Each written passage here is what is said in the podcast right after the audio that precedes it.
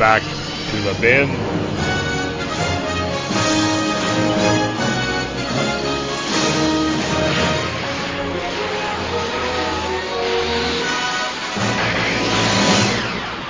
Hello, everybody, and welcome to Back to the Bins. I'm Paul Spataro, and I am joined today by a friend that I haven't talked to in probably close to 15 years.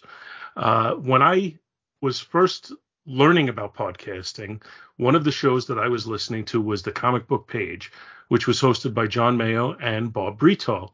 And they did a feature called Back Issue Spotlight.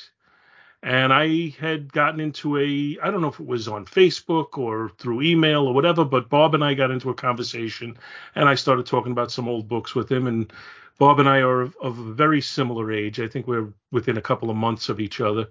And Bob invited me on to do an episode about the Avengers Defenders War. And we did it. That was a great episode. I loved that. Yeah, I had a lot of fun with that, and it gave me a taste for podcasting.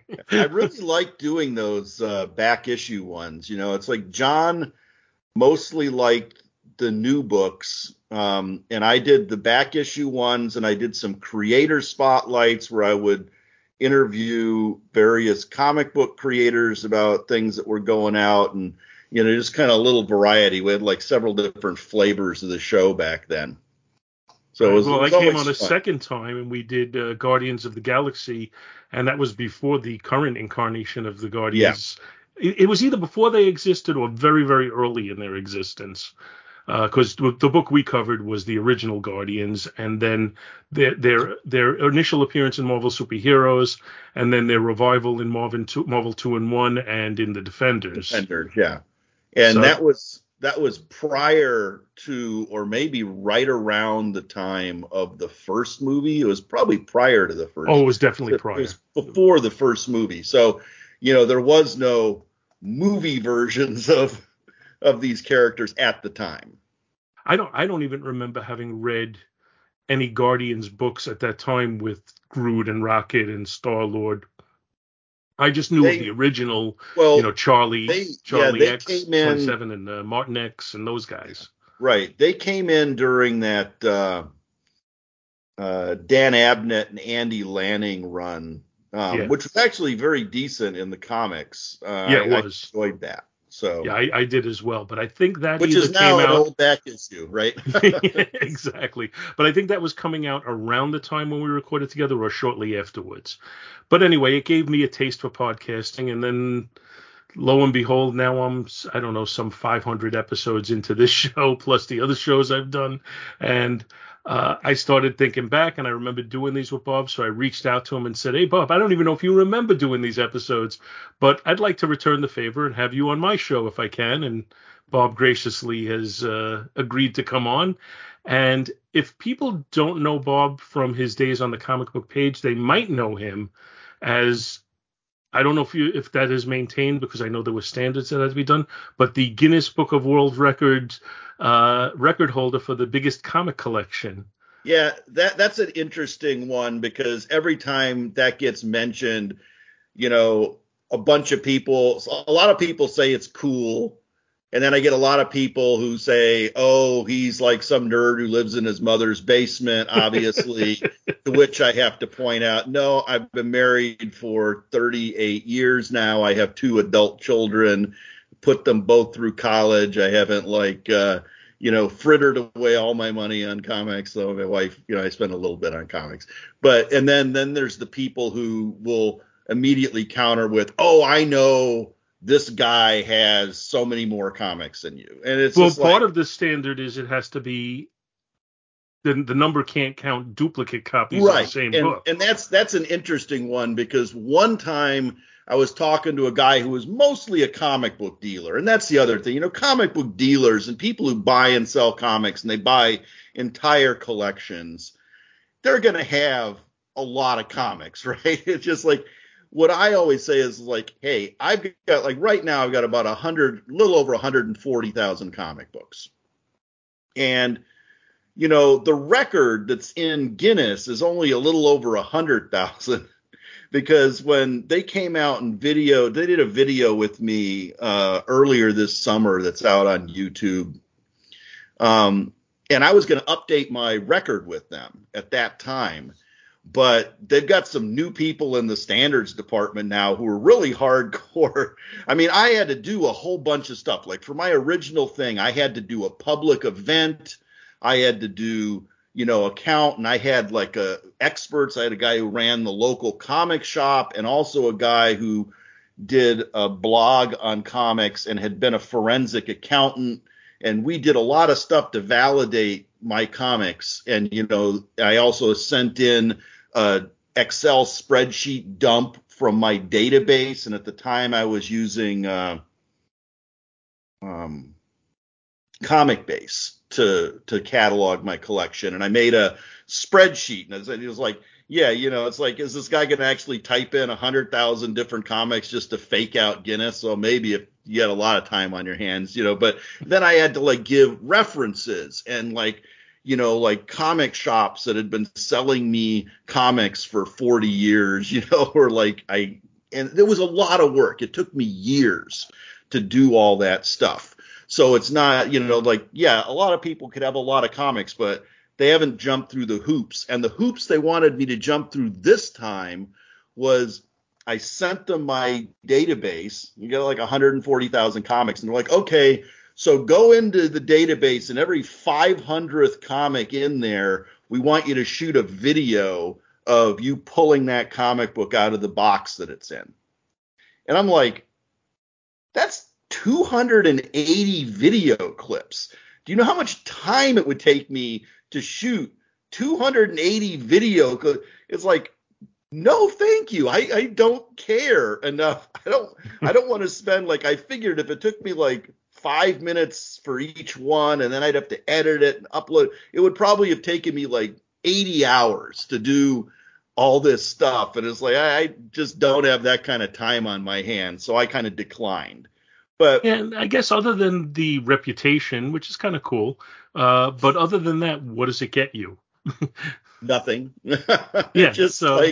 You know, it's just like, it's kind of cool to have, but, you know, it's, again, lots of people's like, I know a guy, and it's like, that's all well and good. I knew a guy who had, like, he was a comic book dealer, and he said, I've got like 500,000 comic books. And I'm like, oh, well, you know, you can't count duplicates. And like when he went in and actually deduplicated his collection, he only had like 90-some thousand actual unique comics, because, you know, you buy all these collections and you're going to get multiple copies of the same book. And, you know, it's the same with a lot of things. You know, it's like a lot of people, they just buy hordes of variant covers and just all kinds of different, you know, multiple copies of this comic because they think it's going to be valuable or something. And, you know, the other thing I say is it's like, hey, I haven't read every comic I've got. I'm very open. It's like my to-read pile is about 10 short boxes at this point, which is probably, you know, a couple of thousand comic books. But I've read the other ones, so I've probably read like 137 or 138,000 comics. A lot of people who own 500,000 comics because they have a store. Have they read all those comics? I don't know. It's taken me 50 some years to read all the comics that I have, and I read a lot of comics, so I don't know. It's just like that's what I kind of fall back on is like, you know, I've kind of read these comics. And, you know, the other part over the years is because I like all different kinds of comics. When I started back in the 70s, I started with Marvel superheroes, but then, you know, I read those Atlas comics when they came out. I started reading Elfquest when, you know, like First Comics and Eclipse and Kamiko and Dark Horse and all those indie publishers came out in the 80s. I read comics from all those people. So it's just, I've always had like a very wide range. And when I got older, I started, because I was too young when they were first coming out, but like the underground comics from the 70s that are like very raunchy and adult, you know, I was like 10. I couldn't be, you know, I wasn't going into some head shop to buy the Freak Brothers or something, you know, which weren't really carried at, you know, regular newsstands. So I've gotten into that stuff as an adult, and I can appreciate a lot of that stuff, which is kind of cool because I have most of the superhero comics now down. I don't really do Golden Age. So, like, you know, 60s and up is most of my collection. That was what I was just going to ask you, was how far back did you delve? I mean, I assume with the number of comics you have that you have some that'll be before the 60s. Oh yeah, I have a handful, and I have I have the DC archives, you know, the Golden Age archives, and PS Artbooks, the company, they put out some really cool reprints of comics from the pre 60s, you know, like from Harvey, you know, the horror and Jungle Girl and Crime and things. Plus, I have the full EC Comics library and the Russ Cochran reprints, and I have all the Carl Barks Disney Duck stuff in the Another Rainbow library. So I have reprints of a lot of that stuff. I just don't have the actual, you know, all the actual original comics from back in the Golden Age. But I've read a decent number of them in reprint volumes. So now, again, I just did a quick Google search just because I was curious with the world record and all of that. I was curious that if I put your name in, what was going to come up. And it was pretty much what I expected, the world record stuff and all of that. But I was fascinated by the fact that that you were on Who Wants to Be a Millionaire? Because of the Guinness record. So that was one thing that I got. Because of the Guinness record, they had a Guinness record holders week on Who Wants to Be a Millionaire. I was in the green room with Ken Jennings. Oh, that's cool. Because he, you know, obviously had the record for like the longest streak at the time and most money won on Jeopardy or probably on a game show. And we got to hang out and talk in the green room while they were waiting to go out, and that was the days when Terry Crews was the host of the show. Oh, it wasn't Regis. It was not Regis. It wasn't, and it was Terry Crews was the host. Okay, and I saw. He's a big dude. When you're like standing like right there, it's kind of deceptive when you see him on TV, but like kind of being there right with him, like he's big. Anyway. So I clicked on that link, and I saw you did get a comic book question in there, though, about who on his cover was punching Adolf Hitler. Yeah, I did get that one right. You know, it looks like you got a number of them right, but then when you went backwards. I got taken down by some disease that ravaged Washington's troops, and smallpox. It was the Spanish flu, I think. Oh, that's right. I think you said smallpox, and it was. I think I said smallpox. Right. It was the Spanish flu, and I would have gotten that one wrong too. So, and there were others that you got right that I think I would have gotten wrong when I went through it, because, like I said, there was a little link for a page for Who Wants to Be a Millionaire that you were on, and they listed your questions. Yeah, so I took a quick look, and I would not have done as well as you. I ended up with like $1,000 or something. It was like, but it's very cool, you know, which is fine. I got a trip to, you know, I flew out to New York. They didn't put me up or anything. That's the other thing is you got to do your own travel. So, but I flew out to New York and I got to hang around New York City for a few days. I went up. The filming was in Connecticut, really? Like in Stamford or something like that. It's just someplace just north. It's not that far north of New York. But then a buddy of mine, Rick Gordon, who does a podcast also sometimes, he lives up in upstate New York in Watervliet, which is upstate New York. And I went up and I visited him. So I had a nice trip while I was there, and kind of all told, I mean, I got the $1,000 that like paid for like half my trip. So I kind of got a week vacation, half paid for by Who Wants to Be a Millionaire. It would have been nice if they at least put you up and, you know, flew you in. It doesn't feel like that would have been too much to ask for. Yeah. Their budget, I guess, you know, they don't have much of a budget, or at least they don't choose to, if they can get people who just want to be on TV to foot the bill, why would they pay for it if other people will do it? Yeah, very cool though. Still, I would have, you know, I'm on the East Coast, but I would fly out to the West Coast to be on Who Wants to Be a Millionaire if they invited me, and I would do it on my own dime if I needed to. Right, which is, you know, it's like, hey, this is fun. It was just like an experience, right? And the other thing that you don't really take into account is like standing there with all those like lights flashing at you and all the people and everything. It's very different than when you're sitting on your couch in your living room. That's what I keep telling my wife. Questions. It's very different. So it was it was a fun experience to have. That's exactly what I keep telling my wife, because we, you know, I DVR Jeopardy every night, and I always watch it, and I sit there and I spout off the answers. Probably, you know, not to pat myself on the back, but probably more than the average person. I'm not saying I'm brilliant or anything, but I would say I'm above average as far as my ability to know meaningless trivia that will never earn me a dime. And my wife listens to me give her these answers, and she says, "You should go on the show." And I tell her, I said, it's not the same. You have to understand that, first of all, you're under a lot more pressure. Second of all, you're competing with two other people who have a buzzer in their hand and are going to try and beat you in on the easy answers anyway.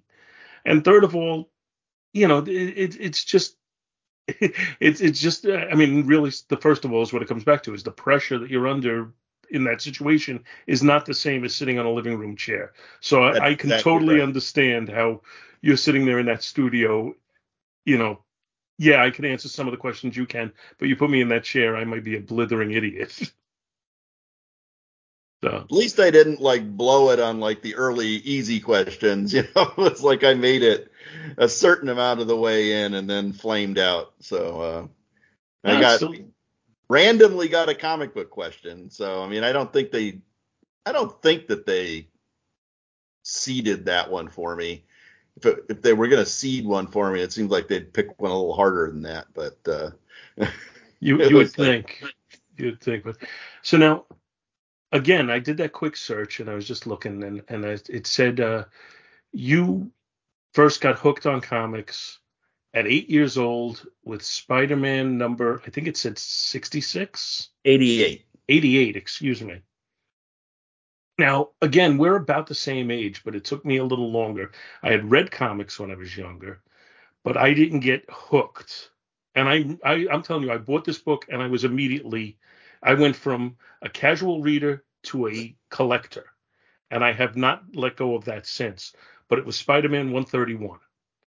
That was my first book as a collector. Yeah, I've got a buddy who's born on the exact same day as me. Same day, same year. We both have the exact same birthday. He lives in New York. He's one of the guys that's on this. We do a Sunday Zoom call talking about comics. He, same age as me, so I was 8 when I started. So that was like the summer of 1970, my first one. His first comic, when we were talking about it, was in like October of 69. So he was like 7 years old. So he even beat me by a year. Just like, you know. Maybe just better access or whatever, you know. I mean, I had read comics before that. When I say first comic, it was like the first comic I went to the store and bought for myself, because I had two older brothers, and they had comics around the house, and I had read, you know, Justice League issues, Batman, Uncle Scrooge, Donald Duck, you know, just various different comics I had read prior to that Spider-Man. But I distinctly recall that being the one that I pulled off the rack, and I read, buying it, and then every month since then that's the one that flicked the switch, right, buying comics. So that's the one that made me a collector. Now I made the mistake at I guess about 24 years old. I decided I was too old to collect comics anymore, so I stopped. And I think this is not uncommon. But at about 30 years old, I decided, what the hell was I thinking? And started again. So I did have a gap in there of about 6 years where I wasn't buying anything. But I have since And then I started buying, and I was buying all new stuff and whatever. Excuse me. But eventually, I decided to pare down, which is something you clearly haven't done. Never done that. And what I did was I just focused what I was going after. And, you know, my collection is, I can tell you exactly how many are in mine. It is a fraction of yours. My comics collection is, that's the wrong list.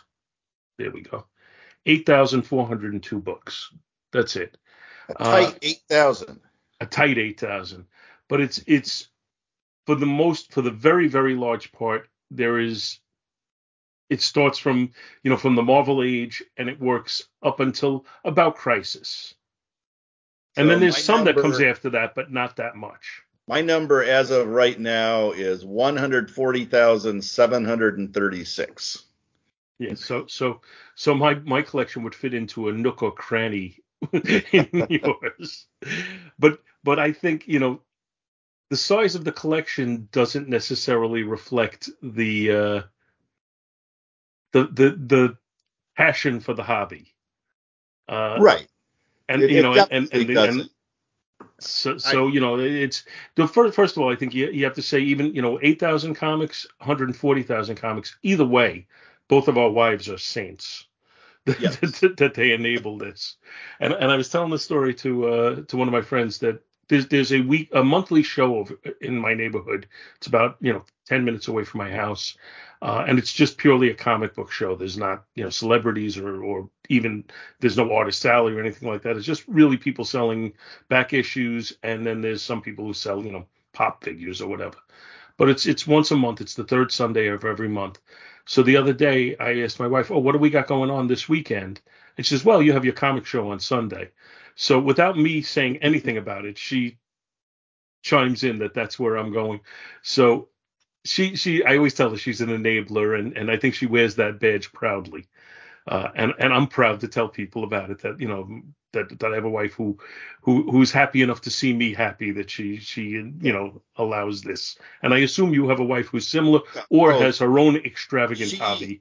Back in the day when she was when I was getting my collection into ComicBase, back when I was using ComicBase, I don't use ComicBase anymore, but back then.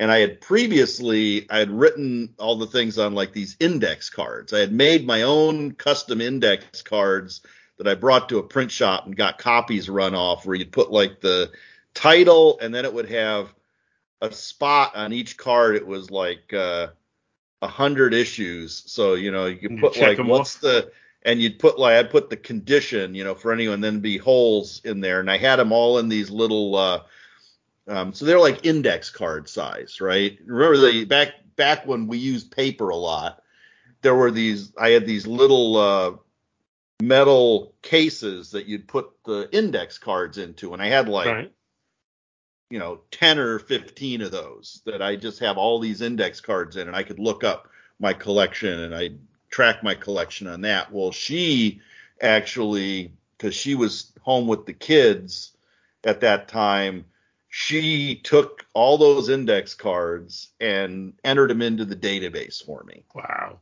Which is above and beyond, right? Well, just recently I've started to re-bag and board my books, because I have some that have been in the same bags for, you know, 25, 30 years now. And I know that's not the way you're supposed to keep them. So I've picked up a bunch of bags and boards, and I've started going through them. And she volunteered. She says, you know, if you show me what to do, I'll do this for you. Which I really, really appreciate, that the mindset that she's so willing to do, because this isn't something she's passionate about. And it's just what she's trying to help me. But I told her, I said, this is part of the fun of the hobby for me. I enjoy doing this, you know, to pull out all the books and go through them. Now, again, if I had 140,000, that might be different. What you might ever do, my wife does for me a lot of times while she's watching TV, is she'll make the bags and boards for me, because I'll buy like 1,000 bags and boards, but, you know, you buy like 10 bags of 100 bags, and you buy like a big old box of boards, and you got to put the boards into the bags. That's not as fun, right? So I have thought about asking you to do that. The bags and boards for me. I used to have my kids do that for me. I'd give them like, I don't know, like $1 or something for every 100 bags and boards that they'd make for me. So I wouldn't do that much. But I agree. Now, how have your bags been holding up? I guess a lot of that has to do with, you know, it's interesting because the people who have a vested interest in selling Mylar bags would have the collecting world believe that putting your comic in a poly bag is kind of like wrapping it in a tissue and setting it out in the rain. You know, it's just like terrible.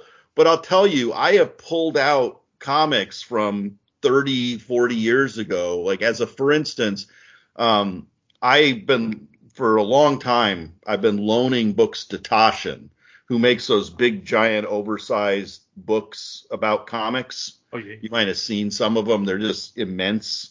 Cost $200. But I loan them comics for those books because they pretty much know if they ask me, I have the comics that they want. So they don't have to like go to like 20 different people. I just kind of, they tell me what they need. And anyway, I pull those comics out to send them to them.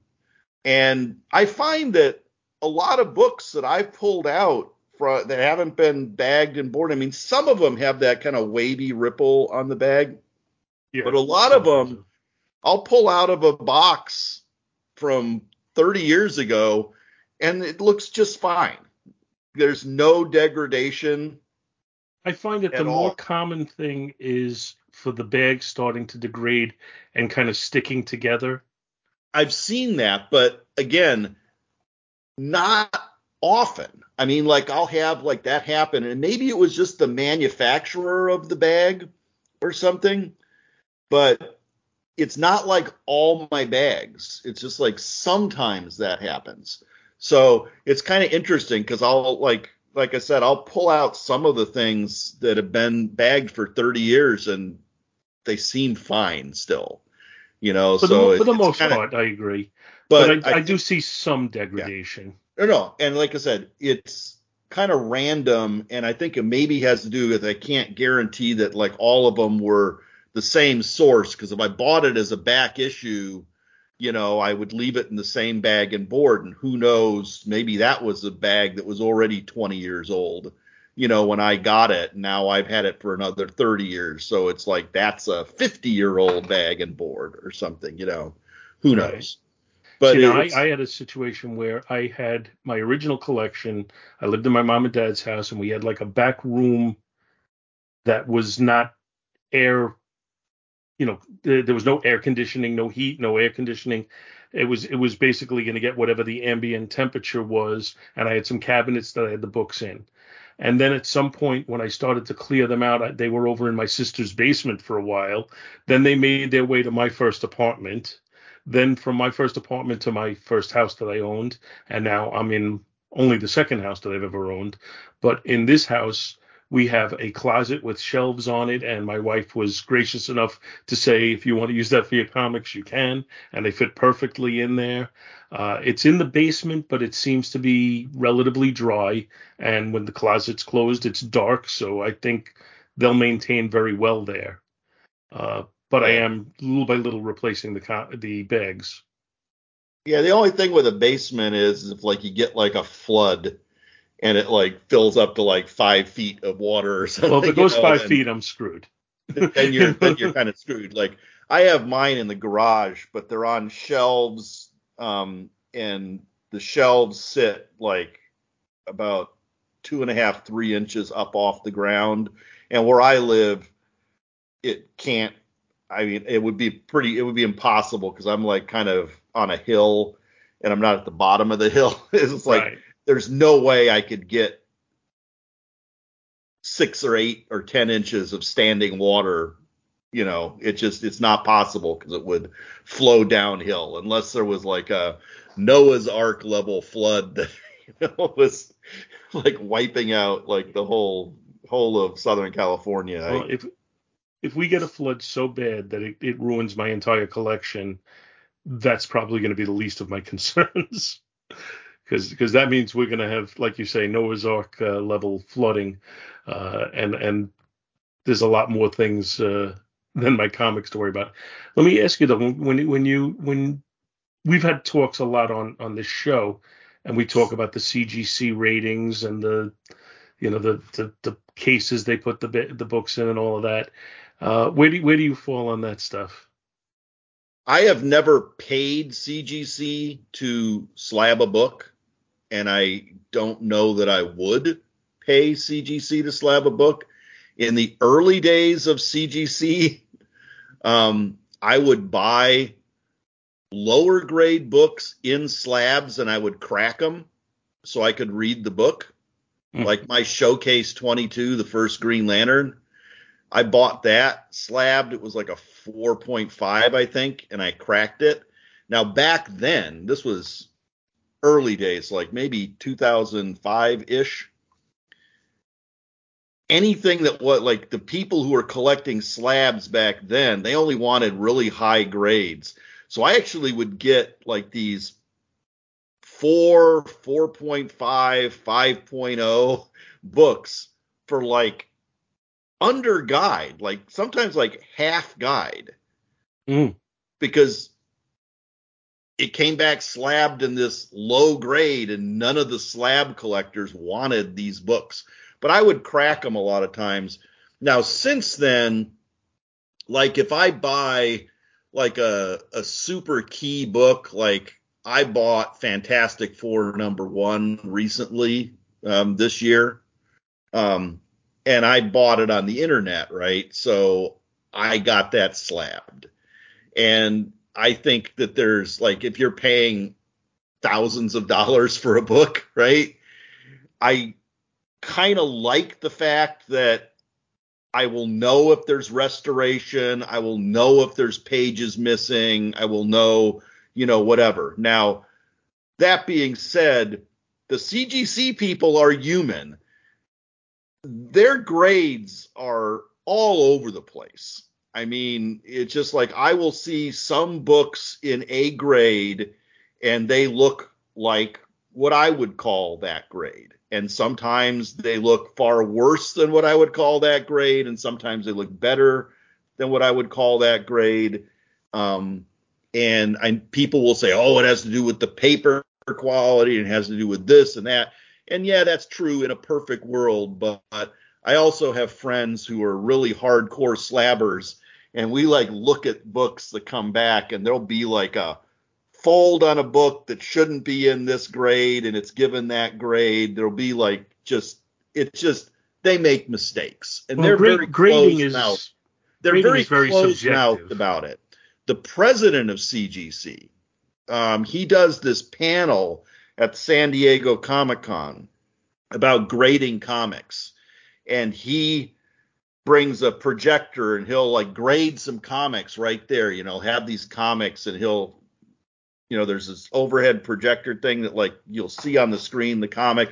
And he'll talk about, you know, this and that.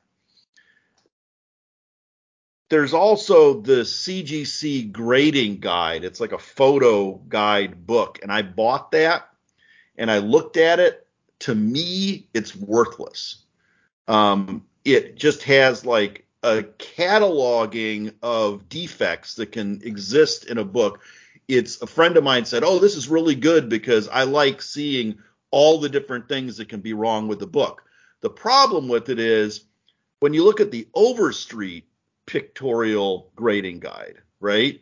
It shows you a comic book and it assigns a grade to it. And it says, here's why it's this grade. And then they'll even in some of the volume versions of it, they'll show the same book in a whole bunch of different grades. And you can kind of see very well. The CGC one, it just has all this stuff and it says, well, this defect can exist in books graded between 8.5 and 2.5. And it's like, that's really not helpful to me. You know, it's just like, and when I asked the president about that at the San Diego panel last year, maybe it was the year before, he said, and I said, well, why? I noticed that you don't give very specific information here. It's like, why don't you just tell us a lot more specifically? He says, well, that's our secret sauce on how we grade. I can't reveal all that. And to me, that's a terrible statement for the president of a grading company to make, because there should not be secret sauce on how they're grading your comic book. But I will say that they have one of the most successful the marketing person at their company, whoever worked there and managed to brainwash the entire hobby into thinking that something that's slabbed by CGC is somehow magically better than stuff that's slabbed by CBCS or, things that just regular people have graded. Man, they have been very effective at that. And there's so many people that are chasing their 9.8s and they're, pressing and cleaning and this and that. And that. To me, it's like, I read the comic. I want to have it if it's like this grade or that. I don't worry about it that much, but it's just, that's not what I derive pleasure from. So, I don't knock someone. If what gives them pleasure out of the hobby is having the most slabbed 9.8 books or the highest dollar value collection or the highest dollar value version of a book, there's some people who like that, and that's what that gives them the charge. That's fine. I don't want to talk with those people particularly, because that's not what gives me energy. But I like the characters, I like the books, I like the stories, I like kind of having, it's that obsessive compulsive. You want to have all of a series, Yeah. Believe me, we know. That's the other. Well, that's the other thing that bugs me about variant covers, right? Like nowadays, man, a book comes out and it's got, like almost any number one issue from Marvel in particular, or DC to a lesser extent. There's like 14 to 30 different versions of that cover. And you got all these online stores making their own variant covers. And, it's just like, it's physically impossible almost to have a complete set of all the variant covers. So it's just like, if I can't have a complete set, I just kind of step back and say, well, I'm not going to do that because I like to have a complete set. So I'll just have a complete set of a series, but it's just like one of the comics. And if there's like a really cool cover, like recent years, you've probably seen them, when Alex Ross does the timeless variants, where it's just like this image of a very classic image of the hero or a villain on kind of a white background. They used it for the mural at the Marvel offices. Well, I bought those, and they're actually on my spinner rack over here right now. And I look at them, it just, I will buy a variant cover that's cool to look at, and it only costs me like the price of the comic. I like these 1 in 25 variants that people are paying $30 or $50. I will buy this for $20, this old issue of Psycho magazine from Skywold. It's kind of like a creepy, I think I paid like $30 for this. Came out in March 1971. It's got the first Silver Age appearance of the Heap. It's got art in it by I remember the Heap. Rich Buckler and a lot of like Marv Wolfman wrote the story in here, and there's like all kinds of people who were hot back in the day. And it was like $30. It's like a very good, right? It's not perfect, but I read it. It's cool. I would much rather buy that for $30 than a 1 in 25 variant of some comic book that came out last week. But that's a book that you've already read in with its regular cover. That I bought the A cover of for, 30% off cover. Yeah. So I paid, it's a 4.5. Most number one issues now are $5. So I probably paid $3.25 for it, Right. So I have one slabbed book in my collection, And the only reason I have that, because I'm not a big fan of the whole slabbing process. Even if it's a book, if you give me Fantastic Four number one, I want to put it in a way somewhere where it's going to stay protected, obviously. But even though I doubt I would ever open it up, I still want to have the option. I don't like the fact that it's slabbed away and you can't open it up. So I've started getting these comic skins. I've heard about those. Do you like those? Yeah, I'm pretty happy with them, and I've so far I've probably gotten about 100 of them. I mean, I haven't gone crazy. How much do they cost? They cost you about, I think it's like $80 for five of them, or $90 for five. So I buy them little by little. You know, I haven't just. So like about 20, so close almost, to like almost $20 each. $20 a piece. Yeah. So almost, well, I mean, I don't send things to be slabbed, but it's like probably by the time you pay shipping and everything, it probably costs you $40 to slab a book. So well, it depends on the book because they charge you more for an expensive book. They charge you for expensive, but I'm just saying. And I'm more likely to use these on the better books in my collection for obvious reasons. So those are the books they're going to charge me more for. If I send them my Spider-Man 129 to slab, it's not going to be $40 for it to get done. Right. Well, you know, like those books, if I have them, I just use a Mylar. And yeah, Mylar so I use the skins for those now. Mylars are nice. I actually started... I mean, again, I don't send stuff to be slabbed, but I started kind of like a little sub collection that I've been buying, and I have the comics already, but here's an example. I'll show you. Was it Iron Man 53? Iron Man number 53. This one happens to be signed by Roy Thomas, but it's a not... It wasn't that expensive. I think I paid like $70, $75 for it, maybe $80. Because it's a 6.5. Right. But the collection is the first comic, the first issue of that series that I bought off the rack for myself. Oh, okay. So I have a very strict memory of, and that was the first issue of Iron Man I bought. This is the first issue of Captain America that I bought. 137, yes. Because it had Spider-Man, and it started reading Spider-Man, and this is an 8.5. And again, I think I might have paid like $80 for it because it's not a 9.2, it's not a 9.8. And it's just like a lot of these books, it's just like it's not a key issue for anyone but me. Just like some of them, like I just kind of like I've been kind of looking around and I kind of, you know, I want to get like the first Submariner issue, the first FF, the first, you know, all the different ones that I remember them very. Those covers are kind of burned into my head because they were the first one of that particular series that I bought for myself. Oh, I know exactly what you're talking about. And, I remember the first ones I bought. I don't mind. I mean, I get the slabs because they look nice. They're kind of clear.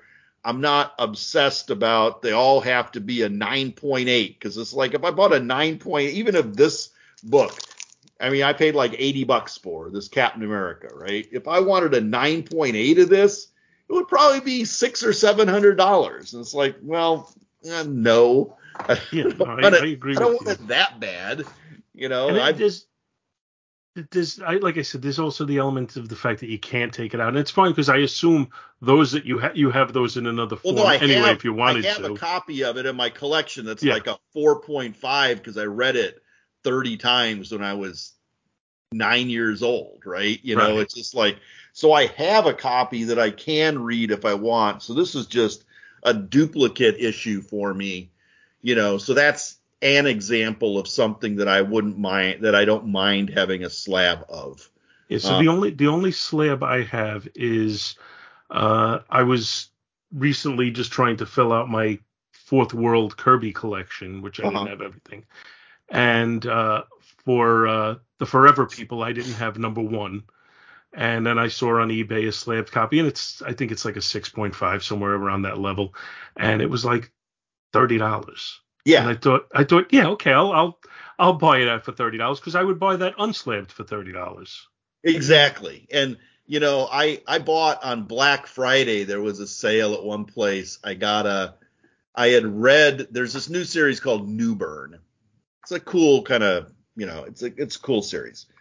But they had a sketch cover. They had a variant cover that was made for Things from Another World, who's a online retailer, and it had a remarked little head sketch and an autograph on it. And it was a 9.8. How much do you think it was? $150. $15. Because nobody is like, it was a cool thing. It's like, okay, for $15, that's like less than it cost them to get it slabbed. Yeah, it exactly. Like getting rid of these things, and it's like, okay, you know. Yeah, I'm like you, to each their own. If it's not my thing, that's fine. But if somebody else really likes that, I know talking to certain comic store owners, they've said, you know, slabbing of the books, whether they agree with it or not, has been a windfall for them financially. When they get a Golden Age book, you know, immediately they want to slab it because it bumps up the price several times. Even if it's now, you know, a Golden Age book, even that's, you know, a 3.0 or something like that, it's still going to multiply the value once it's slabbed. And it makes it easier to sell because, again, a lot of those books are, you know, there's a lot of restoration that you might not see. Now, certain things that CGC will give you that purple label and call it. They're also very squirrely about, they now have something called conserved, which is like restored, but it doesn't get that purple label. And it's almost like if they do it, then you're okay. If you paid them. And like sometimes they'll take a book and they'll give, there's something they call qualified grade that has a green label on it. And they'll give a book a qualified grade, and it'll be like, well, this book looks like a 7.5, except it's missing a page that's torn out, and it's, you know, like interrupts the story even. And it'll be a green label. It'll be 7.5, but it'll say on the label, it'll say, missing page 12, interrupts story and art, you know, incomplete, which normally you have a page torn out of a book. It's like a 1 or a 0.5 or something, right? You know, sure. It's just, and they do that. And, you know, I've been looking for some of the early ones, and there was a Tales to Astonish 27, which is the only Ant-Man I don't have, which is the Man in the Anthill issue, right, kind of before he had the costume. And it was like that. It was like a green label. And they were asking, like, and it's like, I wouldn't buy it. You know, it was like, if it was dirt cheap, if it was like $800 instead of, but they were asking like, I don't know, like $3,200 for it or something, like with the missing page, because they got this high grade green label from CGC. And it's all kind of part of the shell game that they've got going, you know, where everyone's kind of bought into it, and you know. But, you know, I mean, the bottom line is, I think we are of a similar mind where we're in this for the love of the stories, love of the art, love of the books, the characters, all of that, and not quite so much for the, hey, I could resell this for this much.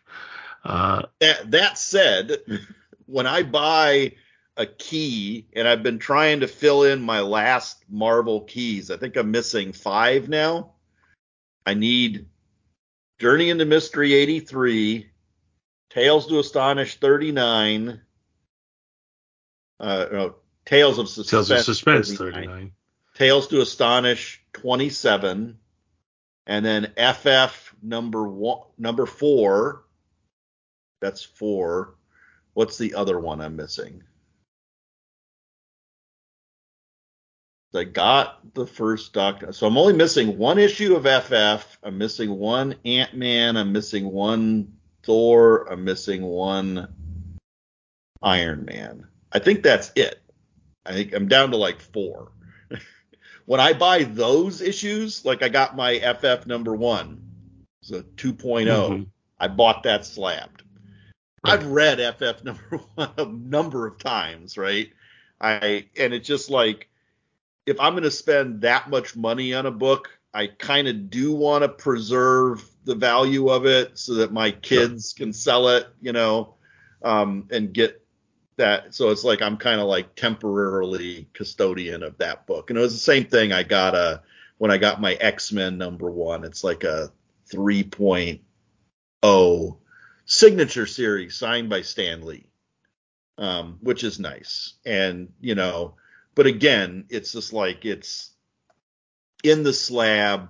I've read that book before a number of times, so it's not like I can't read it. I get reluctant on buying slabs of like books that haven't been reprinted a lot. Like, for instance, I was looking for what was it? It's just like some book like Night Nurse or something, and I kept seeing slabs, and I was like, I don't necessarily want to buy a slab of that one because I don't think I've ever read the actual thing, and I don't know that it's been reprinted.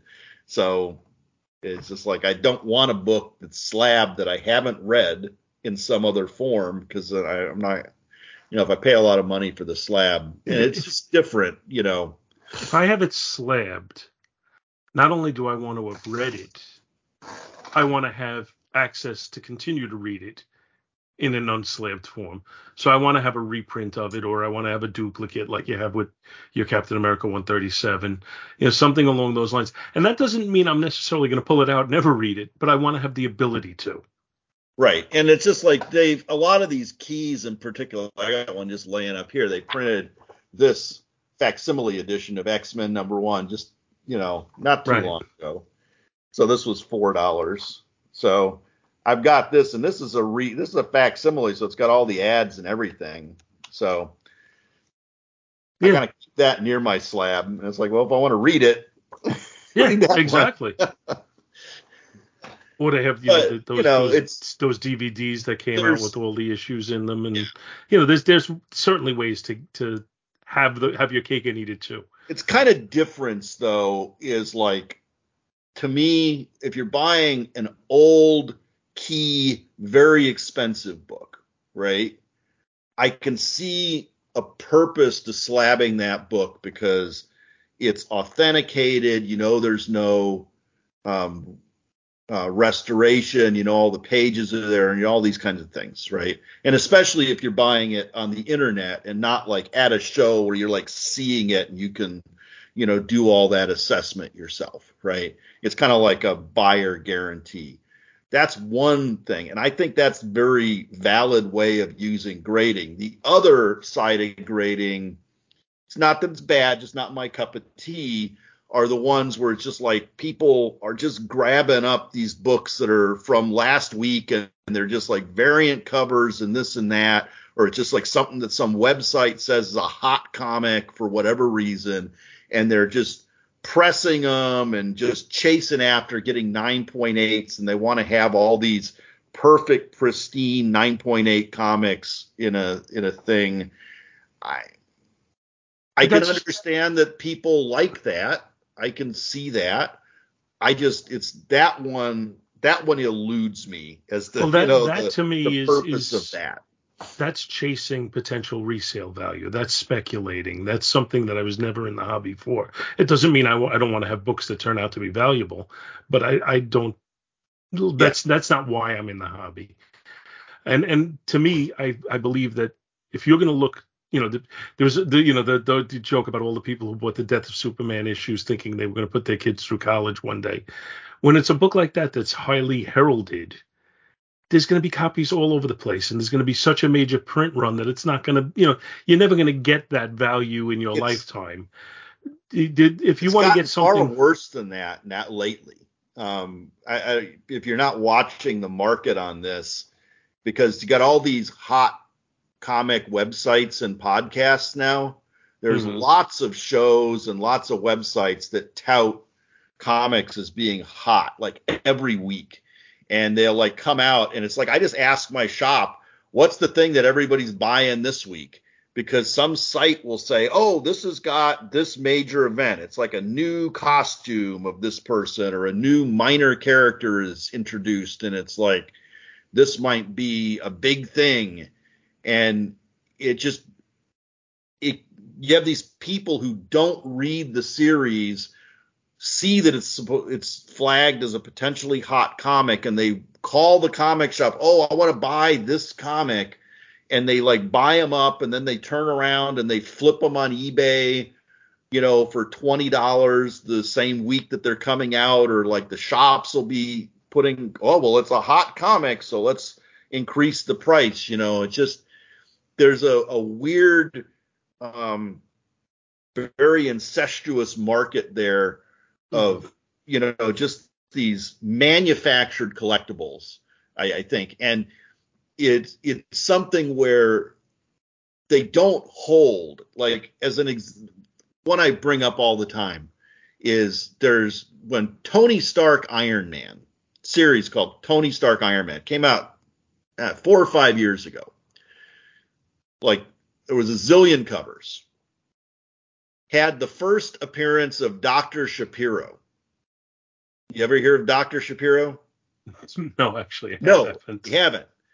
It's like talking cat that is a doctor.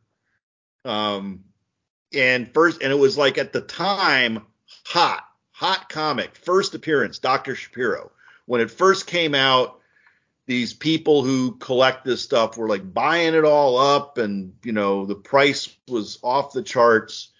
It's listed in like my comic book database as a minor key. And I'm like, dudes, I don't even use the minor key function in the database because it's so polluted with nonsense like this. And it's just like, but the moral of the story is this was being flipped on eBay for big bucks. I saw a copy on mycomicshop.com a couple of weeks ago for like $2. Right? Because they never put Dr. Shapiro in a movie. Nobody ever saw Dr. Shapiro again. Nobody gives a crap about Dr. Shapiro. So I could take that even further, though. It, you know, I could take that even further. When they announced that they were making Thor: Love and Thunder, a friend of mine who sells books on eBay, I gave him my copy of What If number 10. What if Jane Foster had the had the Hammer of Thor, which broke up my collection because I had the full series, and now I was missing that one issue, and I gave it to him to sell it on eBay because it was the hot book right then because they announced the movie. Right. He sold it for me for $250. And when he sold it, I said, I'm going to wait 5 years and then I'm buying this again for $5. And 6 months ago, I bought it for 10. Yeah. And that, you know, the thing, the sad part is like you sold it for $250. I bet you it probably at some point went up to $400 or $500. A bunch of people bought it there, and then just because that movie was not well regarded, right? I thought it was a perfectly fine movie, but it was not well regarded by a lot of people. Agreed. And then boom, down it goes, $10. Same thing. Werewolf by Night, was it 32? The first appearance of Moon Knight. Right. When they announced the Moon Knight series, that book took off. It was like $1,500 or something. It was like really expensive. And I wish I had sold it. It's just like it's not a $10 book because it's the first appearance. No, it's still Midnight. It's probably going for about 150 now, 200. It is significantly like 10-15% of what it was in that frenzy because, again, that series was not universally loved, let's just say, you know, by people. And that's the crapshoot, you know, these people who are chasing that flash in the pan speculative thing, man, it's like you might hit the lottery on the one thing, but if you step back and look at all the money that the people who do that, if they actually step back and looked at all the money they spent on stuff that didn't become that thing that they made money on, they're probably breaking even at best. Now, the exception to that rule are the people who chronically buy stuff and then flip it really quick, and they don't care about the book at all. It's just a trading card to them that they're just flipping to make money. And then it just becomes a job, and it's just like a way to make some extra income, which is fine, but it's not like they care about that thing. Yeah, they don't have the collecting. It's a way for me to make money. Yeah. You know, like the people would come to conventions, and this was back in the day, they would stand in the big long lines to buy the exclusive HeroClix or action figures or whatnot, and they'd go away from the convention and they'd sell them on eBay, you know, like within a few days. And then like 5-10 years later, those things, no, you can't even give some of those things away. You know, you see the same thing with sports. I'm a big sports fan, particularly I'm a big baseball fan, and you see they'll come out with they're gonna have a giveaway at this game of a bobblehead of this this player, and for whatever reason that's the hot thing of the month, and it like the day of the event you see them selling it. They did a thing. Noah Syndergaard, who was on the Mets, and then he's gone on several teams since then. But he's Norwegian, I guess, heritage. He's got long blonde hair, and they used to call him Thor. So they came out with a bobblehead with him holding Thor's hammer and with the helmet and all of that. My son and I went to that game, and we got the bobbleheads. I still have it. But that day on eBay, it was selling for like $150. And now it's probably, you find it somewhere for 10 somewhere now. I always say it's like, if you're buying something like that because you genuinely love it and you want to have it and it's worth that money to you, then it doesn't matter if it subsequently goes down in resale value. Like, for instance, like, what does it cost to see a movie in like an IMAX screen now? Like $25 or $30, right? It's just like, I'm not when I pay $30 to see an IMAX movie of some action movie that I love, right? Or I hope I'm going to love. I don't expect to be able to resell the experience of seeing that movie for $50 down the line. It's just that I thought it was worth $30 for me to have that experience, to have that thing. And it's the same thing with like a variant cover that I buy.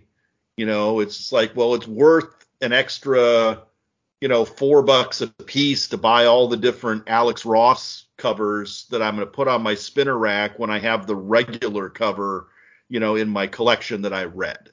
It's just because it's just something that it's worth that money for me to put on my rack and I look at it, and it's just like, I'm not expecting to make money off of it. It's just, it's a cool thing that I like, Yeah. That's the difference, is I never looked at any of this stuff as I'm going to make money off of it. It's just I would say out of 140,000, it is a sum, and I'm holding my fingers very close together for the people who aren't seeing this on video, things that are worth a lot of money.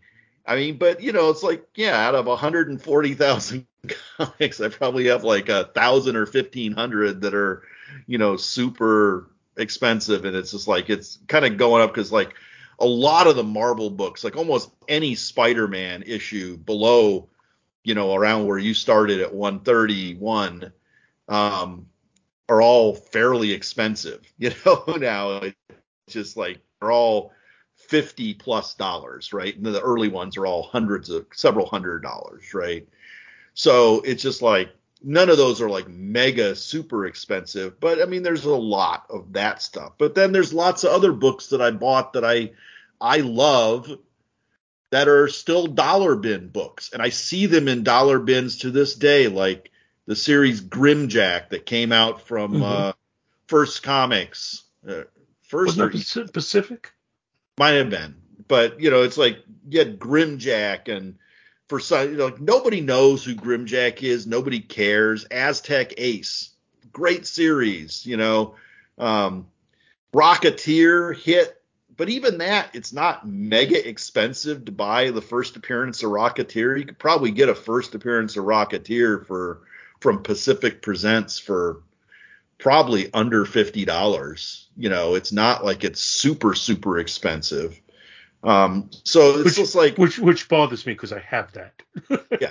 But see, the thing is like, I have lots of stuff like that that I read and I love, and it's basically all like dollar bin stuff or stuff that like shops kind of wouldn't even want because it's just going to take up space in their warehouse, you know, because they only want the key things, you know, they want the super expensive things, and all this other stuff is just, and it's funny because I've gone to sales, like my local shop here, they do on Free Comic Book Day, they do a big sale. You know, they give out the free comic books, and they're pretty good because they'll give out like the first 100 people in line get all the Free Comic Book Day comics, like 50 comics. So I go there early and I sit and I just get this big stack of free comic books. But then they have like a lot of the books on the rack that are not like this week's comics or like $1 a piece, you know, so like get stuff from a few months ago for whatever's left for $1 a piece, 50% off on trade paperbacks, or some are 30% off. And then he has like just stuff that he has from his storage unit. He'll have like these tables set up with like 50, 60 long boxes of comics that are like $2 for $1 some years. Other years I've seen him do them $3 for $1. And I like flip through them, and I'll usually come away with a stack of things that I don't have. Because, you know, my want list is if I don't have it, I'll pretty much buy it and give it a look. So, but other people, they're like looking through and they're like, you know, trying to find like the book that's worth a lot of money. And it's like, yeah, it was worth a lot of money. He would have already sold it on eBay. It's not going to, but I like flip through and I'll see all these really great runs of comics that are good reads. Nobody cares. Nobody wants them. It's just, they don't know. It's not by a hot creator. It's not a character that they've ever heard of. So what if it's only 33 cents? You know, it's just like, I don't care. I don't want that. And it's just sad a lot of times, you know. But I think that brings us kind of back to where we were talking before we actually signed in for the episode. You know, as we were talking about, I focus on earlier books, you know, basically kind of, for the most part, ending at the at around the time of Crisis, and not a lot of stuff after that. Now, that isn't to say that I totally turn up my nose at anything newer than that. There's definitely some stuff, and we were talking about it again before we went on. There's definitely some stuff that I've picked up over the time, and there's been some of it that we've excuse me, reviewed on this show to, you know, so longtime listeners will know that we go for some newer stuff. But again, I've kind of gone away from newer stuff, whereas, you know, we were talking and not really debating so much, but discussing that there is value out there. There are good books out there, but my personal feeling is you kind of have to search them out because not everybody's going to buy as many books a month as you do, Bob. True. So you kind of have to get a feel for it. Now, I am primarily into superhero books. That's you know, where I started, and that's where most of my attention is. And I found that the superhero books from the big two have diluted a lot. And there's, you know, there may be some good runs here, good runs there, but they don't seem to have the sustained good runs that they used to have. The creative teams don't seem to stay as long if they become that hot team. And then you get a lot of independent stuff that's quality, but you got to kind of pick through a lot of independent stuff to find which ones are and which ones aren't. So I depend on people like you or other people whose opinions I respect. If they say, hey, there's this series out there right now and I think you'd like it, and then I'll give a shot to some stuff. But for the most part, I stick with the older stuff because that's, you know, that's where my heart is. That's where, you know, that's where I get the joy from the books. I think on the newer series, superheroes, we'll stay superhero for a second, right? there have been some really good superhero runs in the last few years, but you do have to kind of pick and choose. And it also has to do with what you like. And if you've been reading comics for a really long time, they kind of recycle things. And the stuff that I would have really loved when I was 14 years old, now I look at and say, yeah, not my cup of tea, right? Like DC recently, and it was very popular for them. They did this DC metal thing where they did this like dark underverse, and they had this Batman Who Laughs. It's like this big weird guy with spikes on his head and big teeth and like all super violent stuff. And it had like Greg Capullo art on a lot of issues, with people really like Greg Capullo. And it's like I read a lot of it. It did nothing for me, but I looked at it and said, it's not that it's bad. It's that it's not my cup of tea. It's like when I looked at it, I said, when I was 14, I would have thought this is the greatest comic ever made. And that's what, who's loving these books now is people who are younger, not necessarily 14. I mean, you could be 20, you could be, you know, whatever. It's just that if it to me, it seemed I've been there, done that, you know, on something like that. Now, there will be some interesting concepts in the superhero books where there is something new and fresh that I actually do like. Hickman did a run on Fantastic Four that I thought was really well done, where he concentrated a lot on the family and the kids, Franklin and Valeria, that he did stuff with Valeria that I thought was just great. And, you know, they were traveling around out in space and between dimensions and doing all kinds of stuff. But then he kind of petered off near the end of that run, like a lot of sub issues, you know, different people coming in and working on them. And I lost a little bit of interest, but he had a good long run that was pretty good. He did the same thing in X-Men. You know, it's like I'm very hit or miss on X-Men. I'll like try it. A lot of times I'll read it for a couple of years, and then it's Hickman again, right? He did this whole Krakoa arc, Krakoa from X-Men 94, Giant Size X-Men #1. Giant Size 1, and, you know, came back, and it's like, okay, it's the home for mutants, and Krakoa's sentient, and they can resurrect mutants doing all this kind of stuff, and they do backups of their brains, and it was like very cool the way he put it up. It was very convoluted and how he put it together, but did it. And it was good for a couple of years.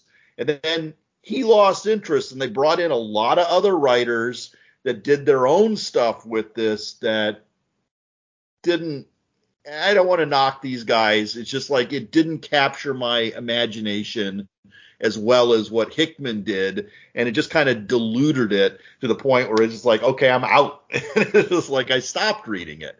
But there was like a decent long run where, you know, there was some cool stuff. But, you know, a lot of them, it'll happen more so on, for me, on like kind of the B-list Marvel titles where someone's coming in and doing something under the radar. Their big books tend to be more event driven and just like stuff like it's just like I've seen that before. So I can see the general opinion of like if you're just looking at superhero comics and you're just looking at Marvel and DC and you're seeing the books that are the big books because they're out in front, right?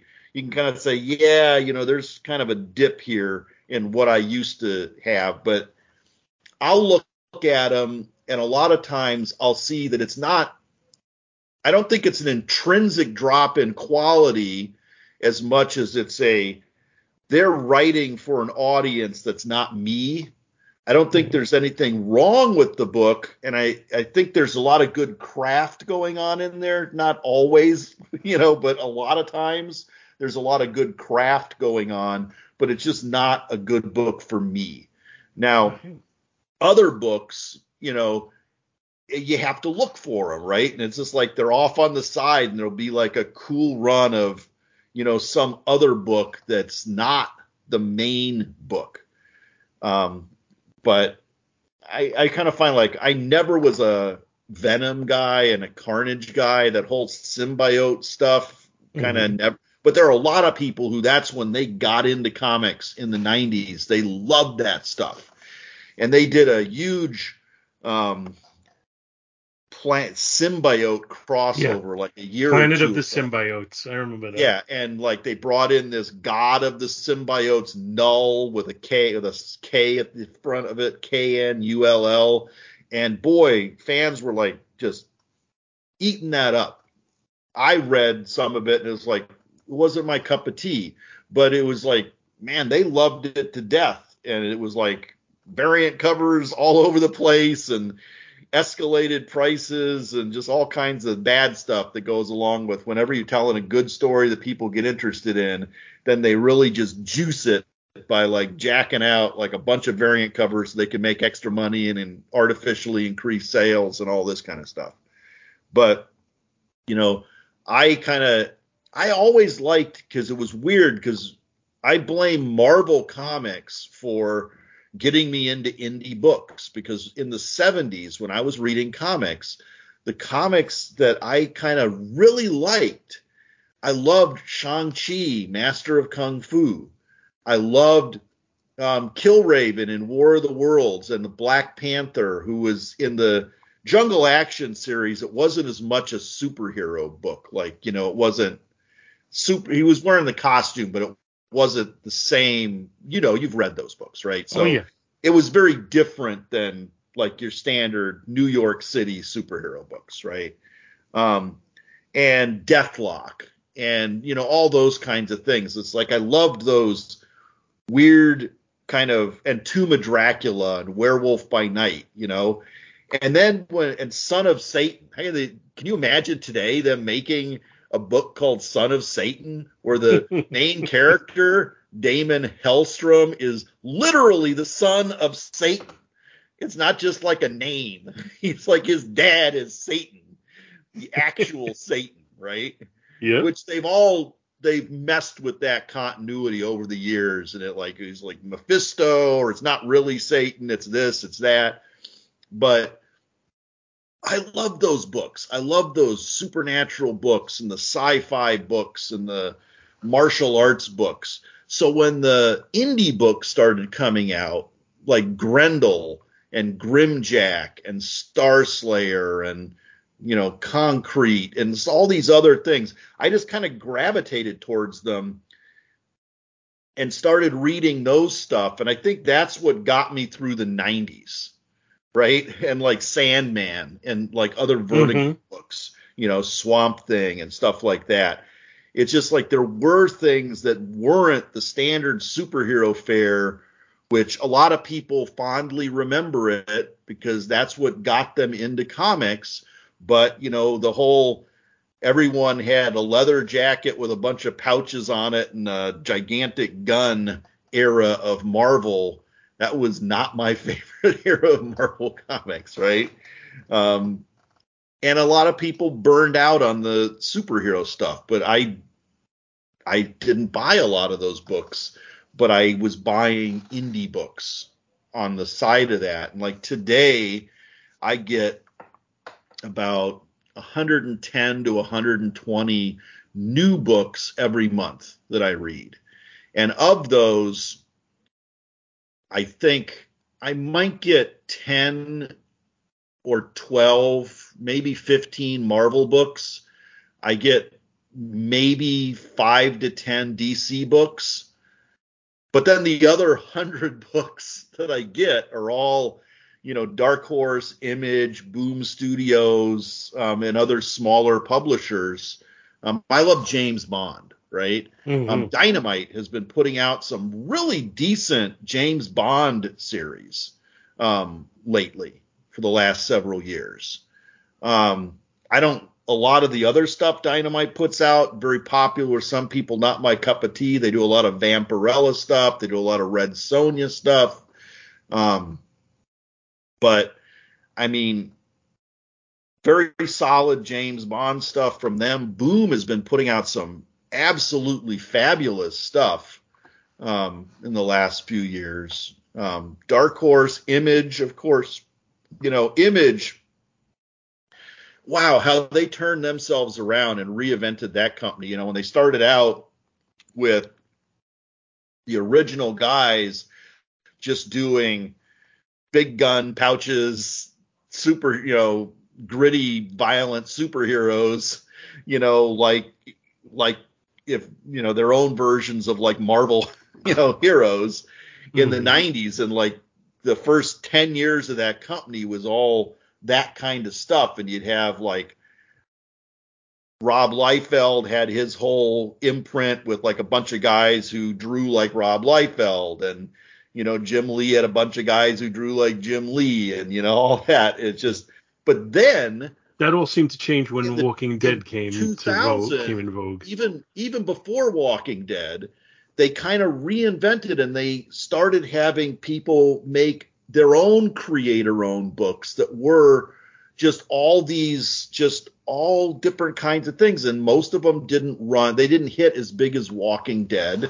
but they were interesting, you know, like Rick Remender, who's a, you know, a lot of people know Rick Remender from his Marvel work. He did a very popular run on X-Force, which wasn't my cup, but he's a creator where I absolutely love almost all of his creator-owned stuff. But I really can't bring myself to read his Marvel superhero stuff. And Jeff Lemire is like that. I love his creator-owned stuff, but like his DC superhero stuff, it leaves me kind of cold. But Remender, he did this book called Strange Girl. He did a book called Sea of Red that had like these pirates and vampire pirates. And he did the Deadly Class book that actually got a series on that Sci-Fi channel that wasn't quite as good as the comic.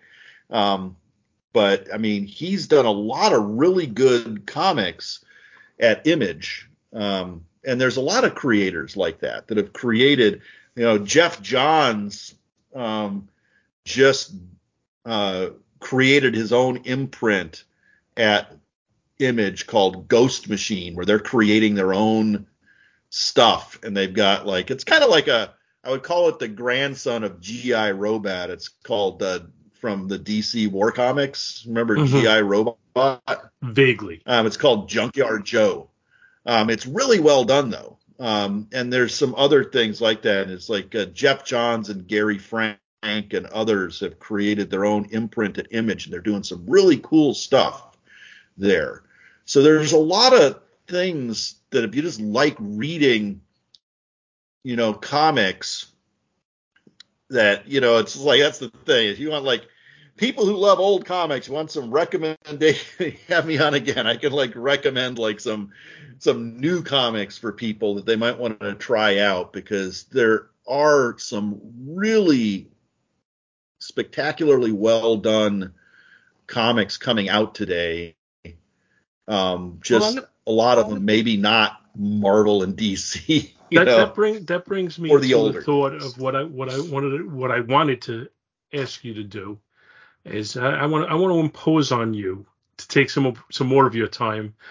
This has been a great conversation, and I've really gotten a kick out of kind of reconnecting and talking to you. But what I was going to do was say to you, when the dust settles, you want to come back on and do basically what we did in the past, and do kind of like a back issue spotlight, pick a storyline and do a recap of it. But now I feel like expanding that even more and trying to take more of your time and saying, I still want to do that, but maybe you could suggest a more recent run that I'll have to find in trade or something, and we'll do that as well. Maybe do two kind of back issue spotlight episodes for now. Something like, for instance, have you ever read Saga? You know what? I've heard so many good things about Saga, and I've never been able to sit down and read it. Sci-fi fantasy kind of series that is so well done. You know, so well done.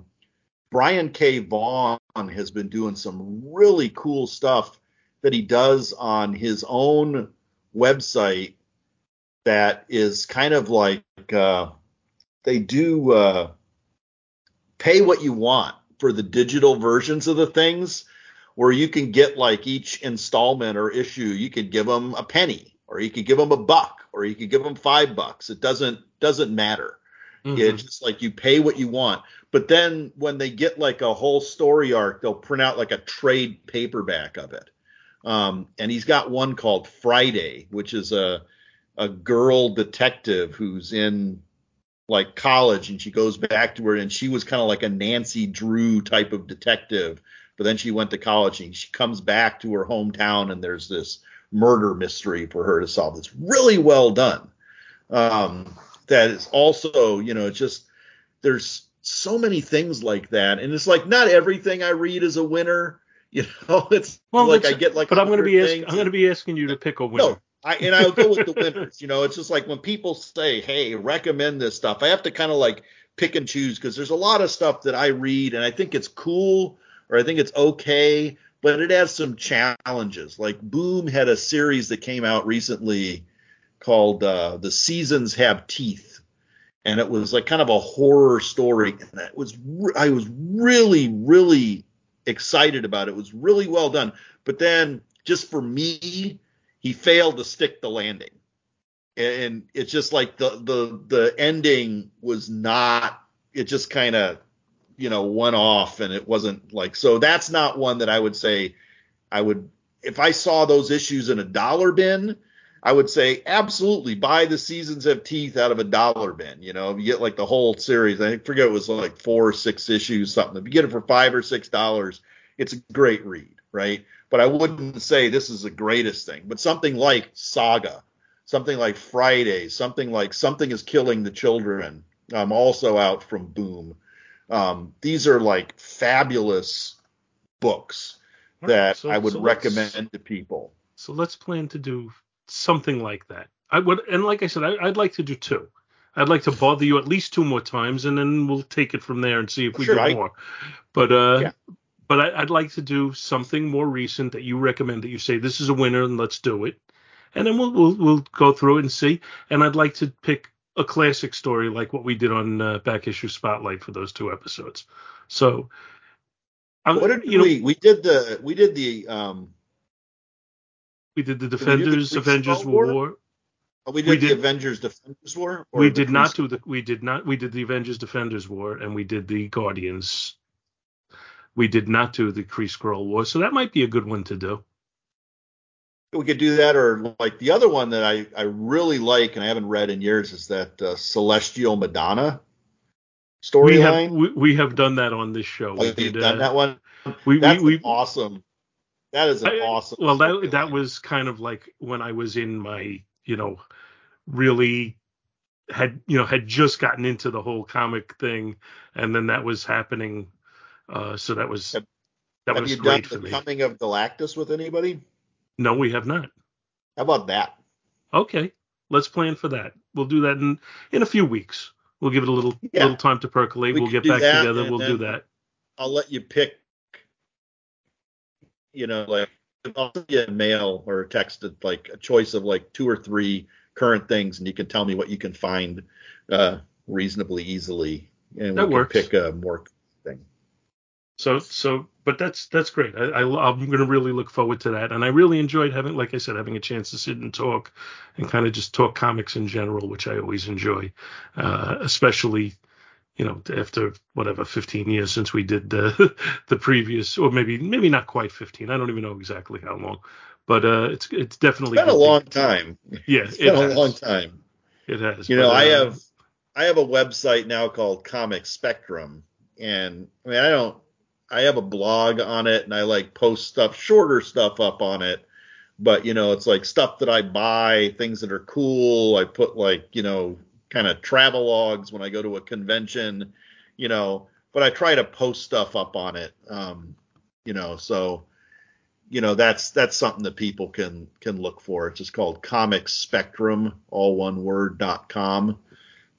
Yeah, I'm going to put a link to it on the Back to the Bins Facebook page so that people listening can find it.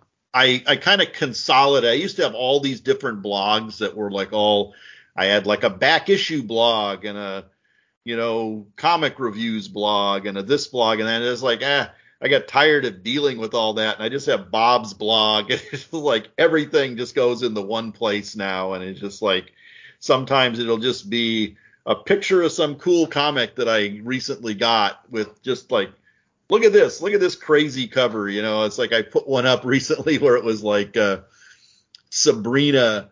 It was an issue of Sabrina the Teenage Witch, and it was like, you know, they always did those cover gags on Archie books, right? Mm-hmm. So the first panel on the cover is they're at the beach, and it says no loud music, you know, frisbees, littering, eating, littering, right? Right. And then like she did her magic, and it turned the no into a yes. And I said, my comment on that was like, all the people who like to litter at the beach are now rushing down thanks to Sabrina, because it had no littering after all the other things. So anyway, you had to be there. It was funny when I saw the image. It's been a pleasure to have you on, Bob. I appreciate you making the time for me. And I look forward to our next time to talk. Yep. Sounds good. Thanks. And I hope everybody enjoyed listening to us. But they can catch me again next week. Thank you so much for listening to our show, and we hope you'll continue to join us each and every week for more good old-fashioned comic book back issue awesomeness. You can contact Back to the Bins to leave feedback, comments, questions, suggestions, and criticisms via email at bins@twotruefreaks.com or by joining the Back to the Bins group on Facebook. Back to the Bins is a proud affiliate of the Two True Freaks Internet Radio Network, which you may find at www.twotruefreaks.com. Two True Freaks is a registered trademark of DiManzo Corp of Milan, Italy. All rights reserved. Please take a moment to stop by the twotruefreaks.com site and check out their many other fine podcasts, won't you? Thanks, and we'll see you next week.